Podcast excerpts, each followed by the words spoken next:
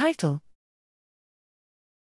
Transitions between discrete performance states in auditory and visual tasks are predicted by arousal and uninstructed movements. Abstract During sensory guided decision making, an animal's behavior fluctuates between distinct performance states, even while stimulus reward contingencies remain static. Little is known about the factors that guide transitions between these states.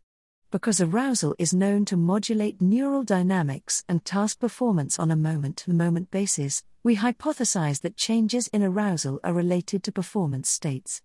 Here, combining behavioral experiments in mice with computational modeling, we uncovered lawful relationships between transitions in strategic task performance states and an animal's arousal and uninstructed movements.